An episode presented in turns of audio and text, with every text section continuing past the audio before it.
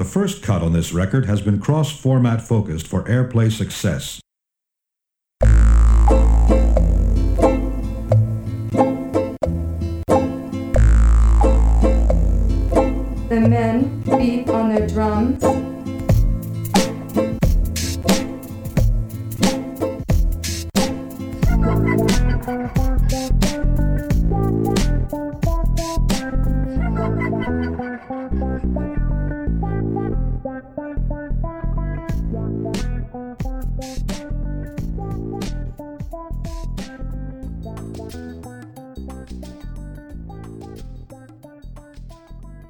Hello and welcome to Politics Theory Other.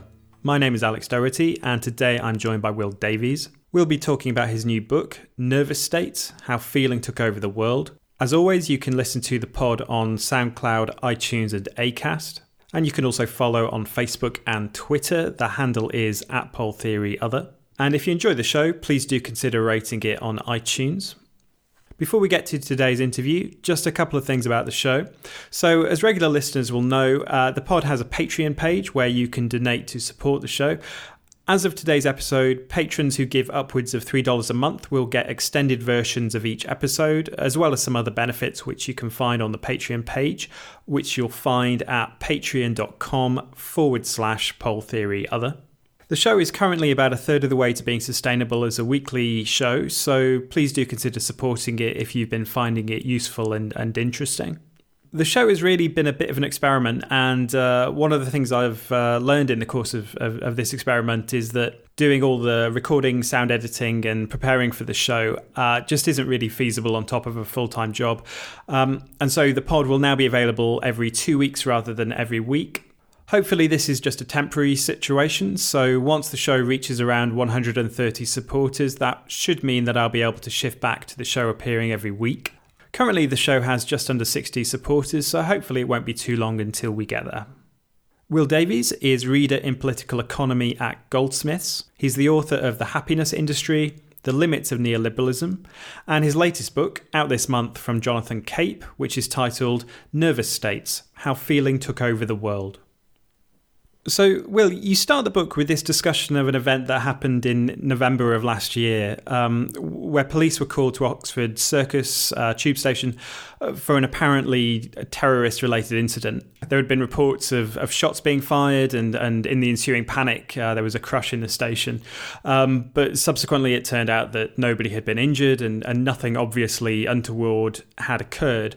Why did you choose to open the book with that example, and, and what do you think it tells us about the era that we're currently living through?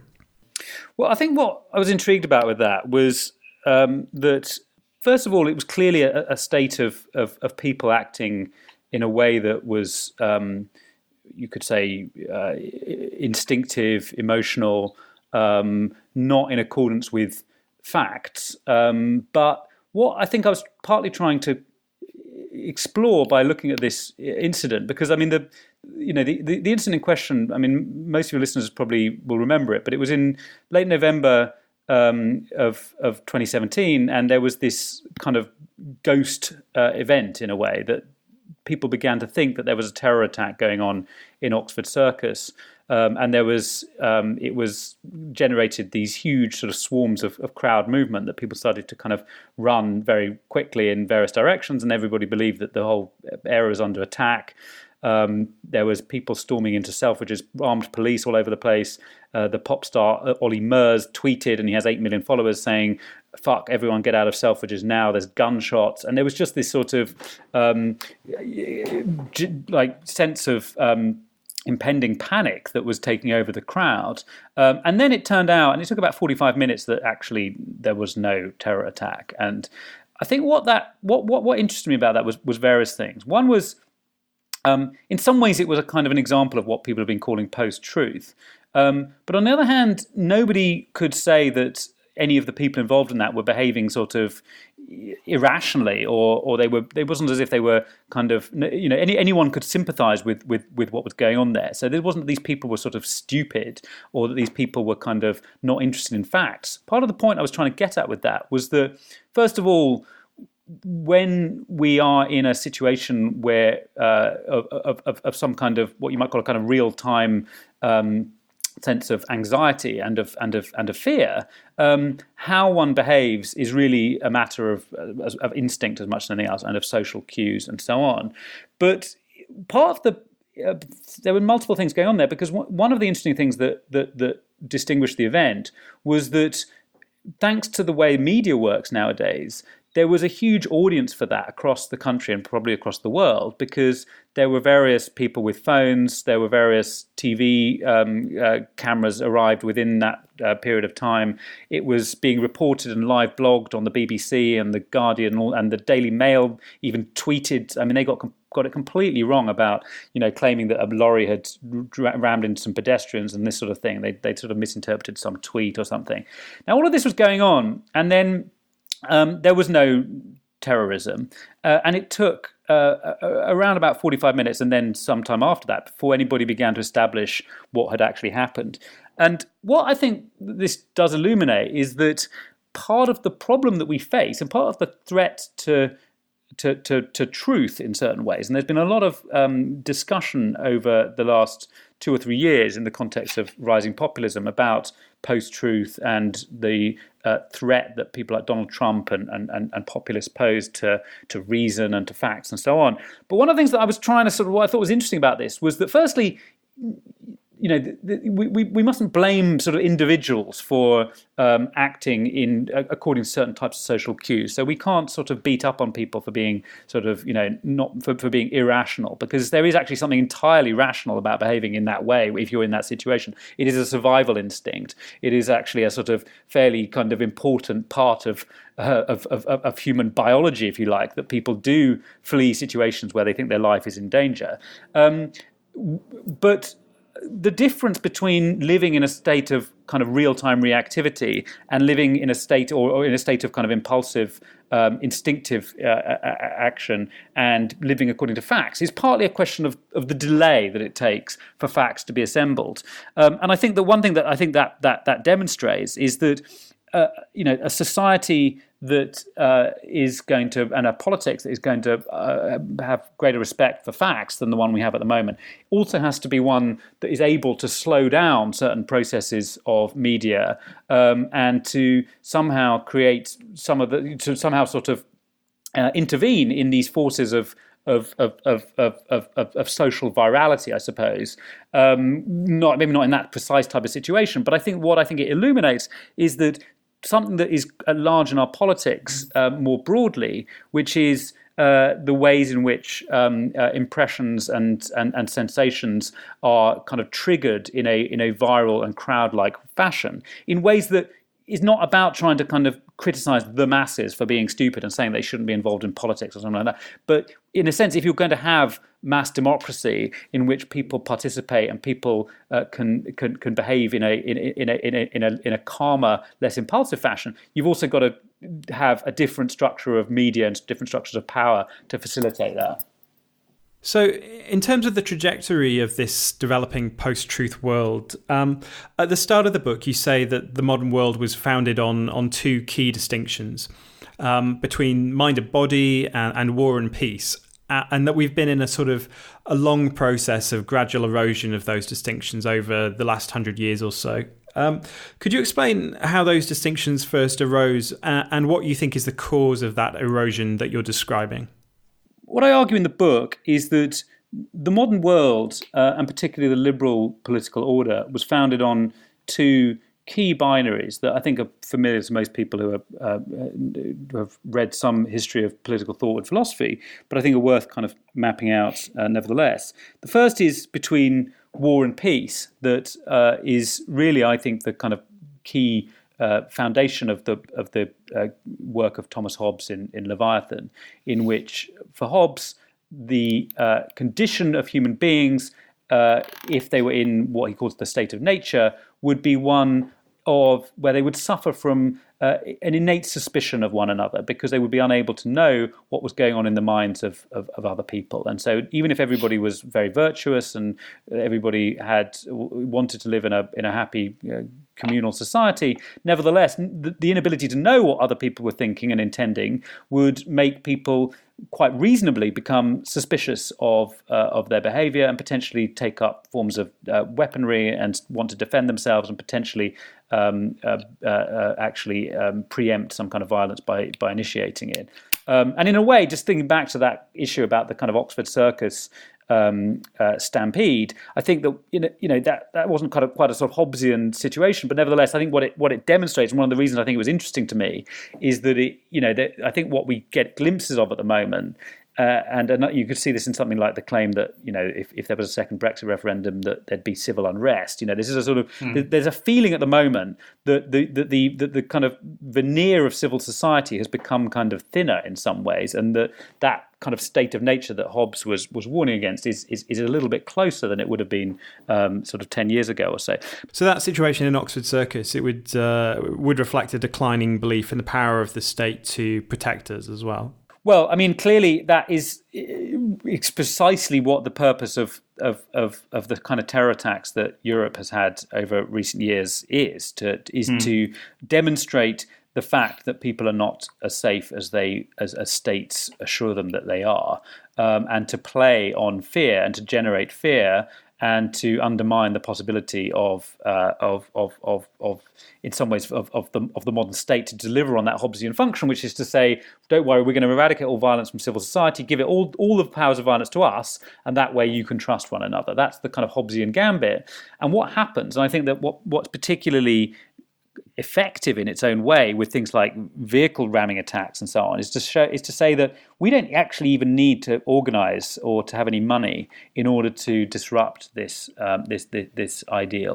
We can actually just disrupt it with with with no real planning or with no real infrastructure or organization whatsoever, which is the same as how in some ways, a you know a, a coordinated troll attack or something like that, or information war, as it's as it's sometimes called in relation to you know, the, the strategies of, of the Russian government, is I mean part part of how that works and part of how that's so effective is it shows that the Hobbesian gambit of eliminating violence from society really is is it, it works when it comes to kind of you know it can just about it can work with with with, with organized enemies. It can it can it can um, lock up criminals. It can uh, uh, focus on particular threats and so on. But where people are completely disorganized and have very little power, um, the possibility for the, or the sense that violence could arise from all sorts of corners uh, becomes starts to pervade the general atmosphere of civil society. And clearly what had happened with that Oxford Circus stampede was it wouldn't have happened in that way were it not for the fact that on some unconscious level,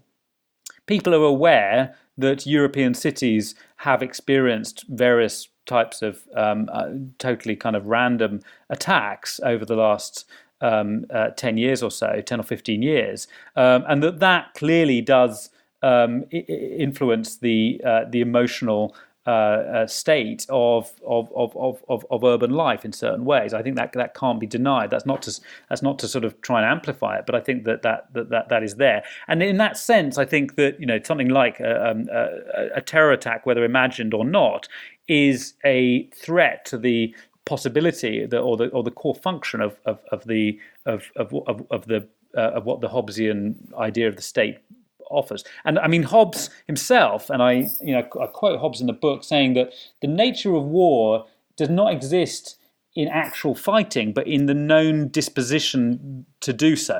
So that if you are in a situation where you think that violence is a possibility, then you are in a situation of violence in some way. That's sort of, you know, if you think that someone, that that that, that, that people might have intentions to attack you, then you are already in a state of of of, of some kind of war of some kind.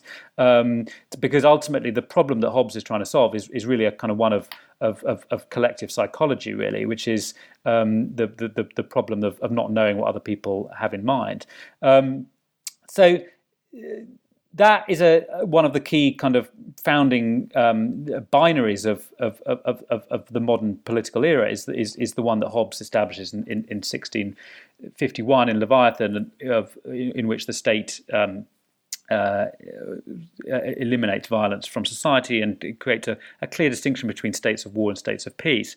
Um, And war obviously persists. I mean, war, Hobbes wasn't trying to get rid of war. I mean, there was still war of states invading other countries, but there is a kind of symbolic difference between war, which involves a declaration of war, uh, combatants wearing certain um, costumes, um, a, a clearly designated set of uh, objectives for a war and and and, and targets of, of of of military action, um, and that becomes separated over the second half of the, of the seventeenth century from from civilian uses of, of the state, such as a police force and a prison service or whatever it might be. That didn't come till later, but um, but the, the the civil functions of the state and the the military functions of the state become split.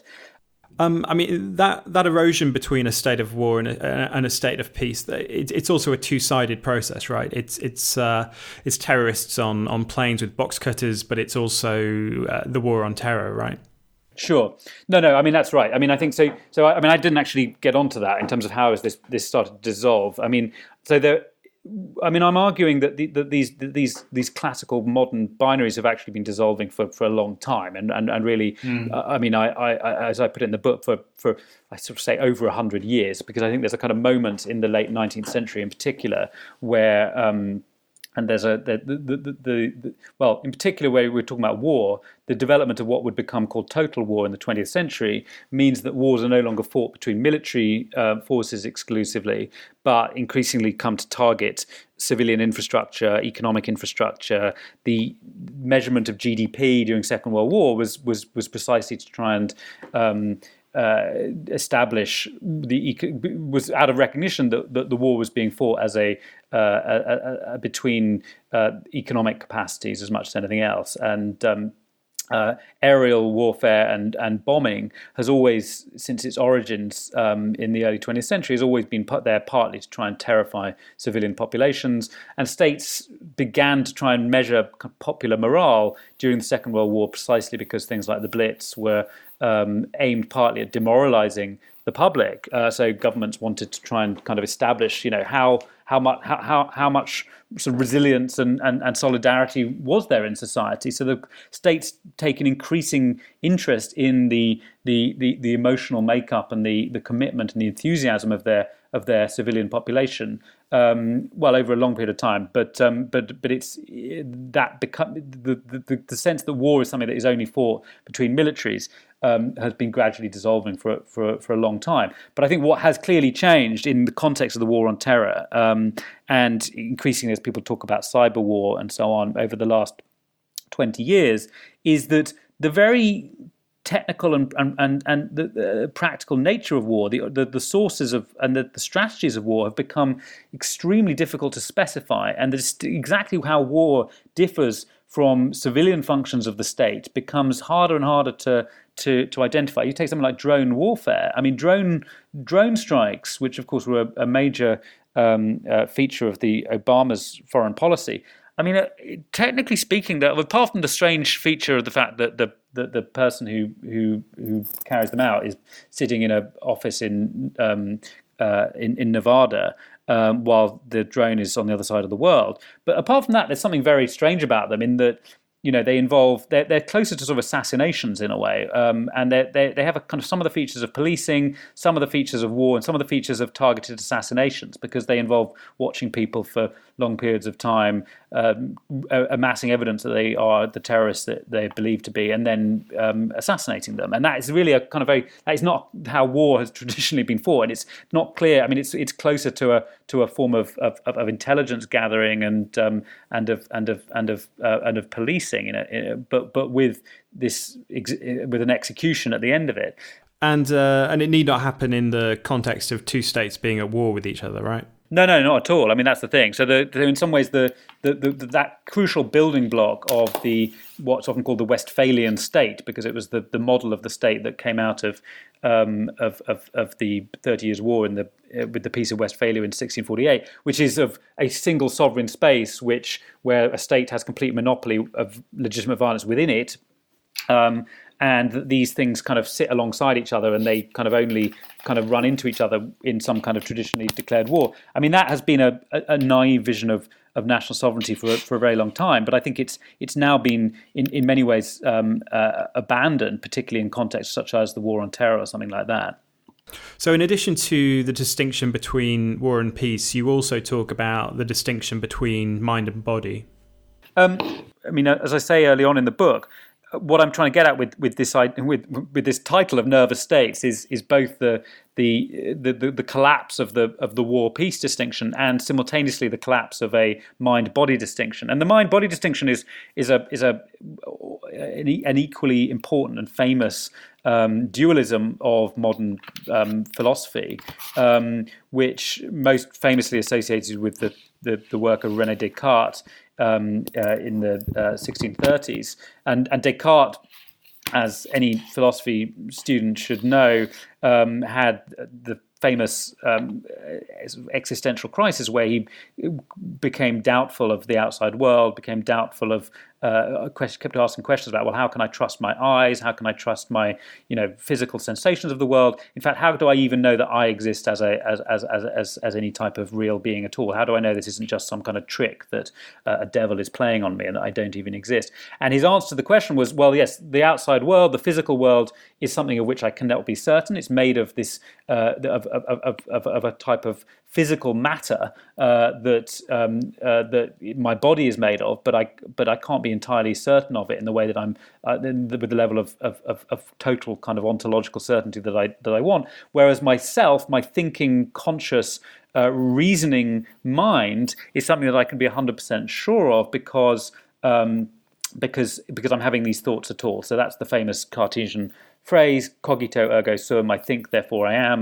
Um, and that generates this ideal of, a, of, of, of modern subjectivity that runs the whole way through uh, a, a great deal of particularly um, uh, European philosophy over the next um, uh, two hundred years or so, um, uh, which is really what I think liberalism is is predicated on, this idea that there is, that human beings have this kind of uh, metaphysical um self, uh, ego, which is uh, reasoning, which has autonomy, um, and which it becomes, you know, in the work of of, of, of liberals for over the from the late eighteenth century onwards, a, a possessor of rights of certain kinds, uh, and becomes recognised by law in the in the work of, of, of people like uh, Immanuel Kant, and then latterly in the work of people like Habermas and others.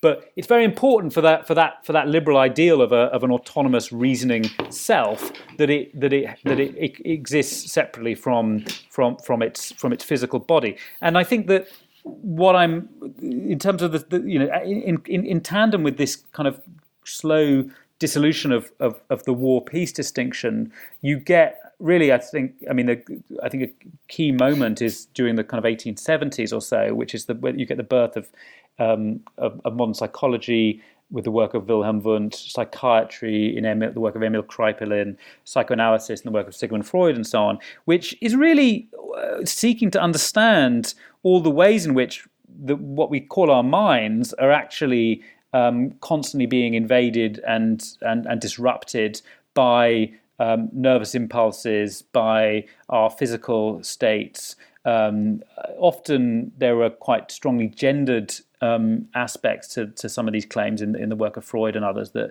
that um, that I mean, Freud famously was studied women largely, and the whole notion of hysteria is a which Freud was so interested in was a, was a very gendered one, because it was this notion that women's minds are affected by their bodies in in, in particular ways. And um, but I mean, this was the beginning of a, of, of of the breakdown, really, of or the the, the kind of dissolution of, of the of the Cartesian idea of, of a self that is kind of independent of the body.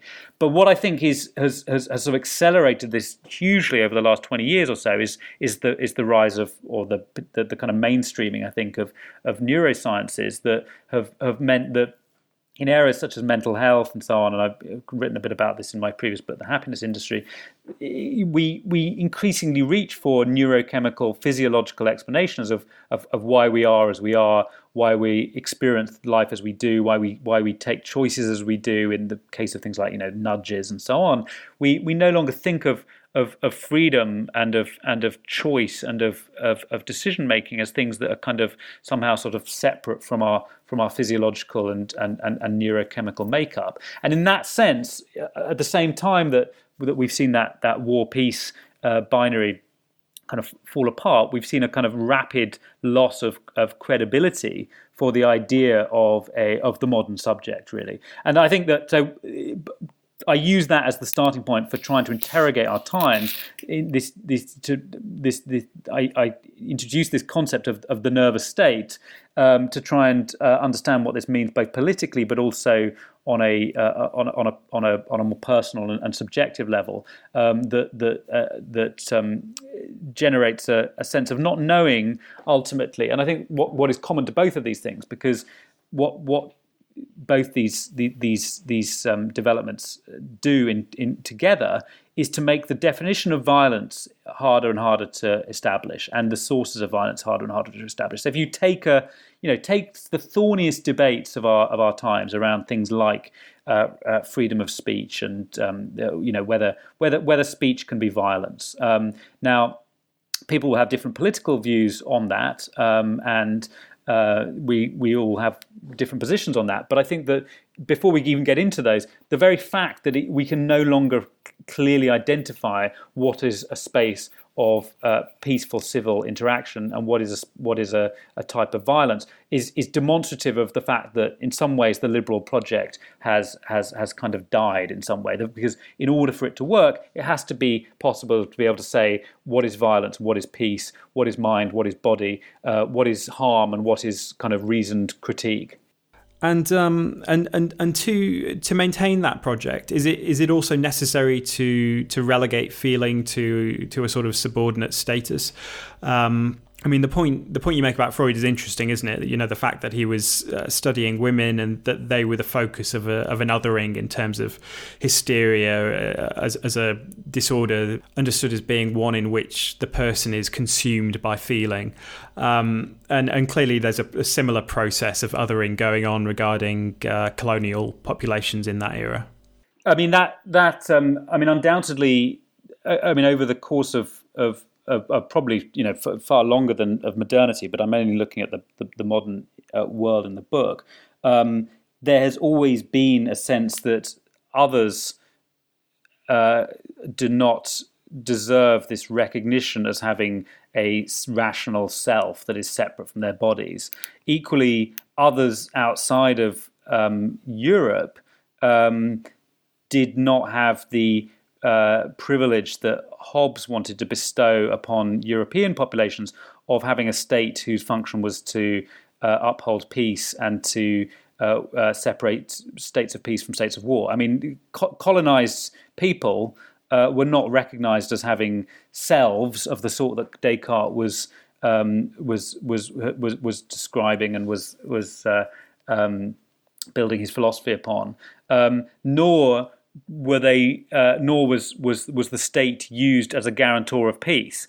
Um, I mean, the distinction between policing and military intervention was never there in, in, in colonized societies. So, in some ways, these kind of modern binaries are, are those on which the kind of liberal ideal in European societies was built, but they were not things that either colonized people, or in the case of the ideal of the of, of, of the of the um, rational um, Cartesian cogito or subject, and so on, that that was not something that women were necessarily um, credited with either. So, of course, there is a there is a there is a very important kind of um, uh, uh, gendered, and uh, there was a there was a there was a Eurocentricity about this, and a and a phallocentricity about this that. Um, that is that needs to be um, uh, considered carefully. But I think that what's interesting right now, um, and of course, you know, the, the, the, um, identity politics. Uh, I mean, can, can is is is is uh, as vocal uh, in public life at the moment as it's as it's been in my in my own lifetime, anyway. But um, but in addition to to the fact that these claims are, are gaining.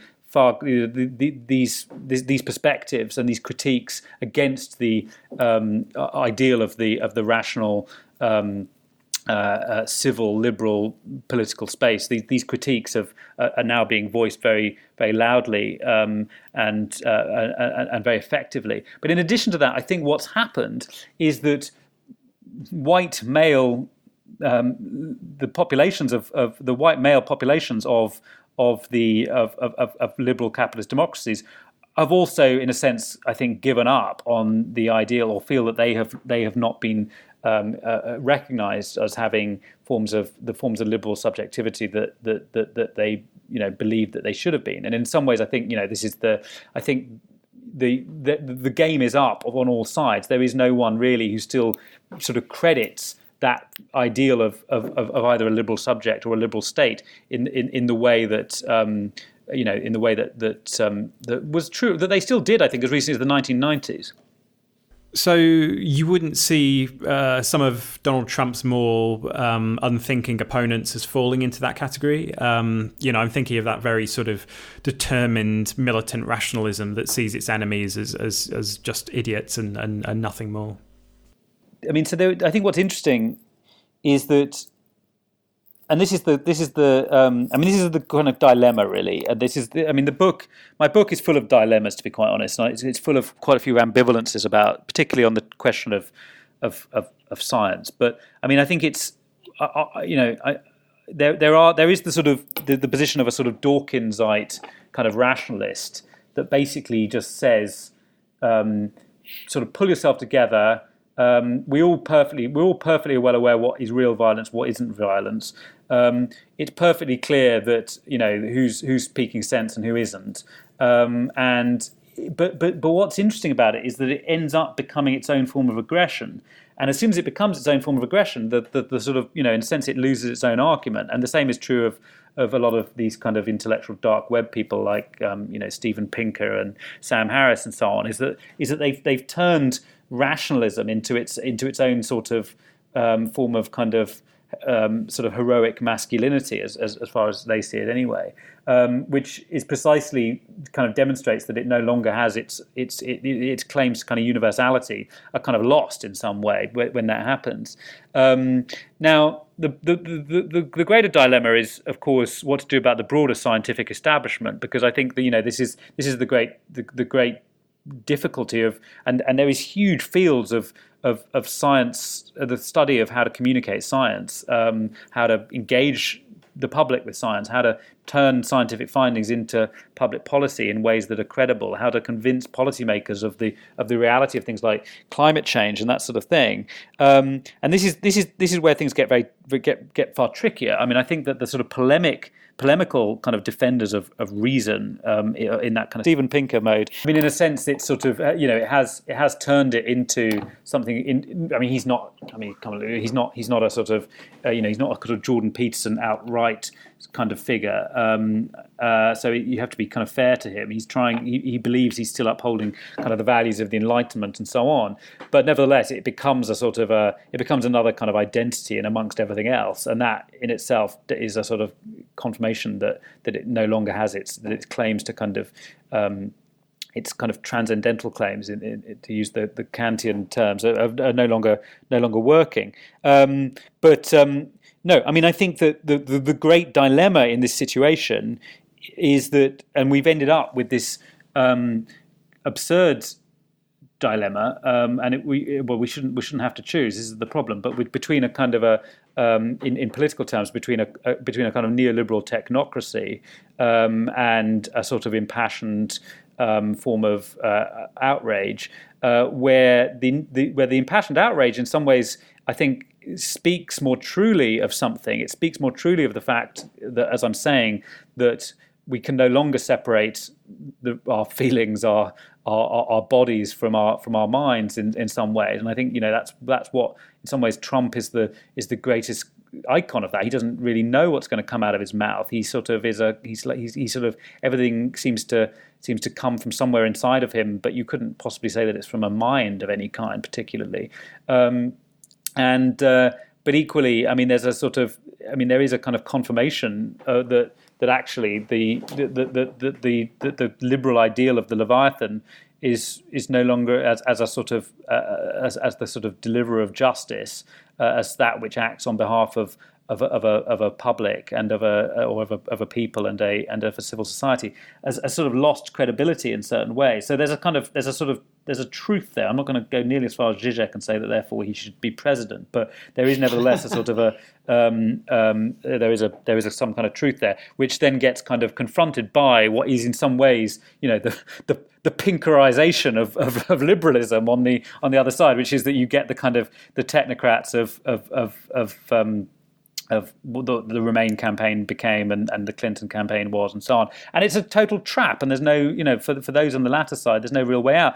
But what I think the what what I think is really difficult, and this is a great challenge, I think, for the left right now, is we have to, the, my, my book is, my book is, um, I mean, it's trying to understand the roots of of of, of some of the, what's often called post-truth and the the kind of threats to reason and the the, the the the fact that often kind of impulses and feelings and and pains and anxieties exert are exerting more influence over politics today. But nevertheless, the idea of a fact is something that we should work extremely carefully and you and mobilize quite powerfully in defense of, because in a sense a society a, a modern society that is no longer respectful of a fact is one that uh, I think it's very difficult to, to to see how such that kind of society sustains any form of of of of, uh, of well, whether you want to call it progress has become a term that's now associated with kind of that some neoliberal technocracy in some ways. But, you know, I think the the question is, how do we rescue some of those achievements from the late seventeenth century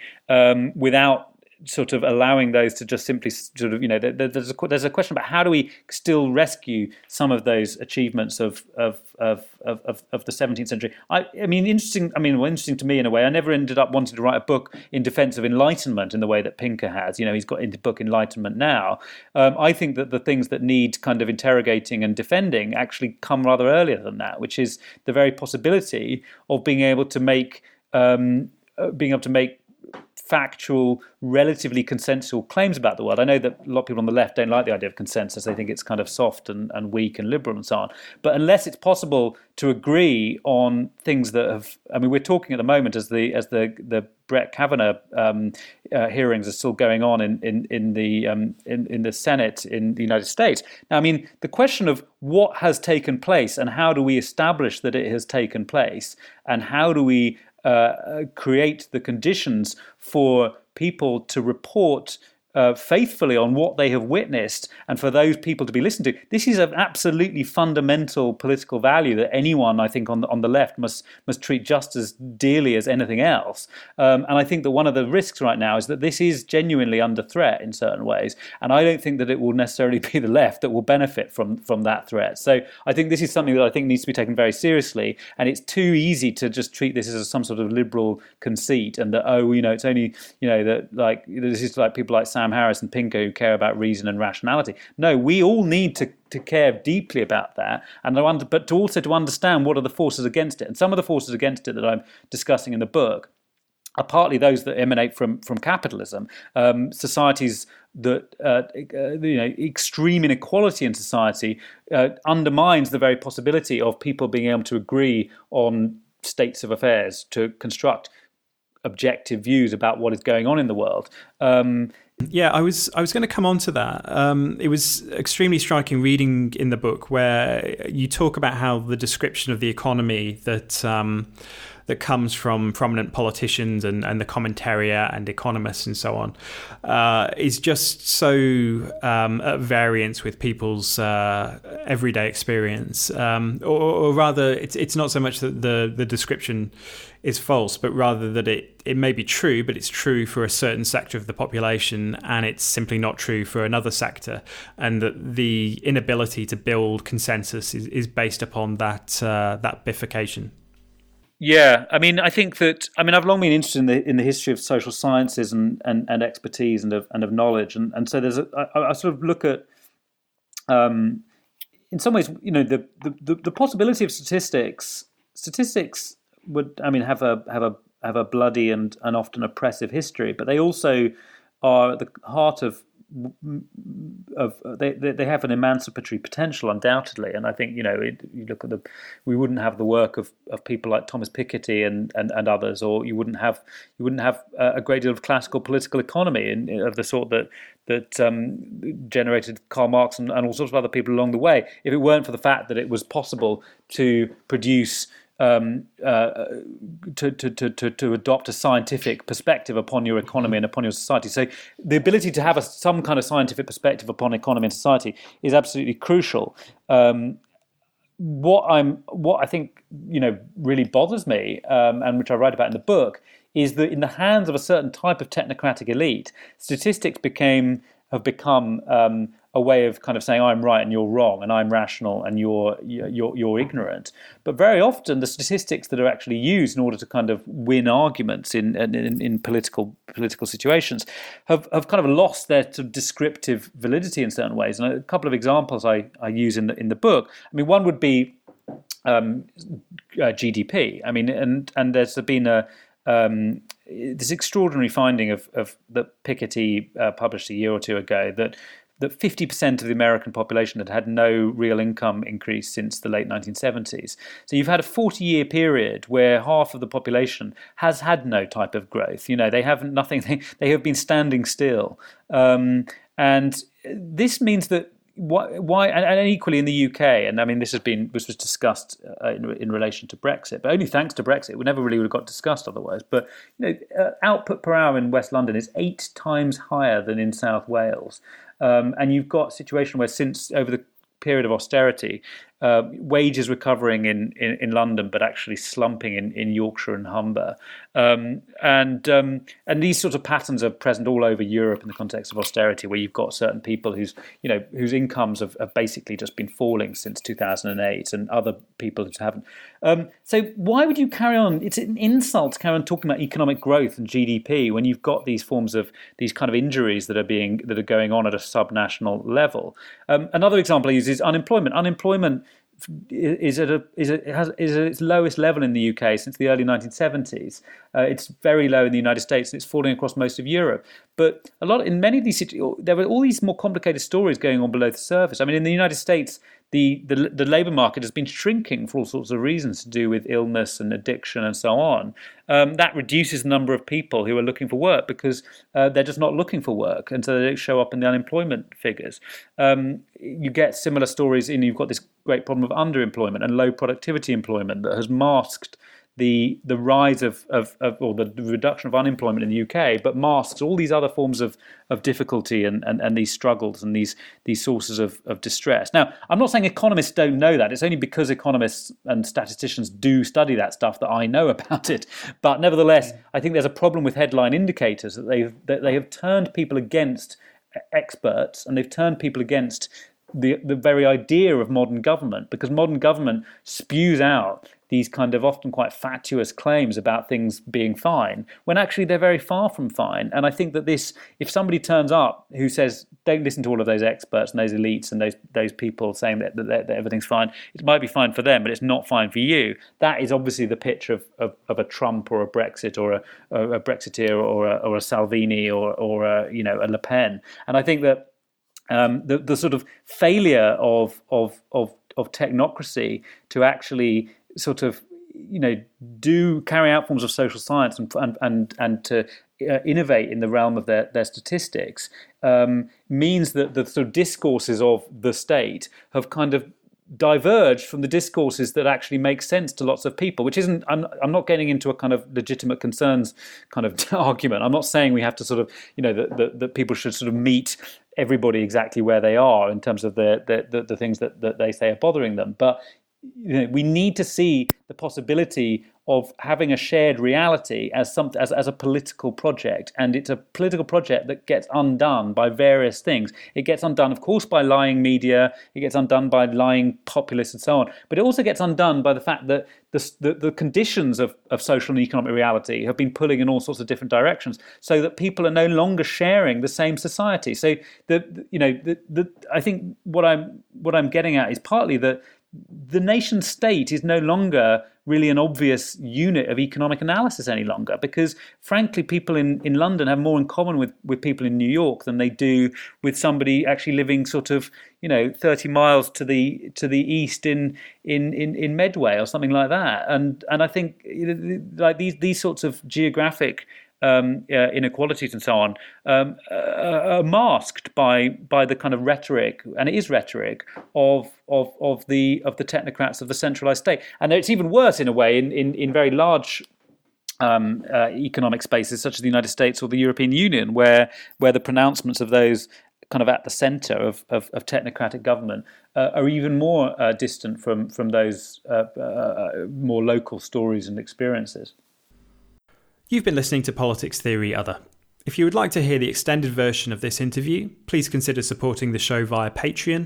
You can do so at the Patreon page, which is at patreon dot com forward slash poll theory other. Thanks for listening.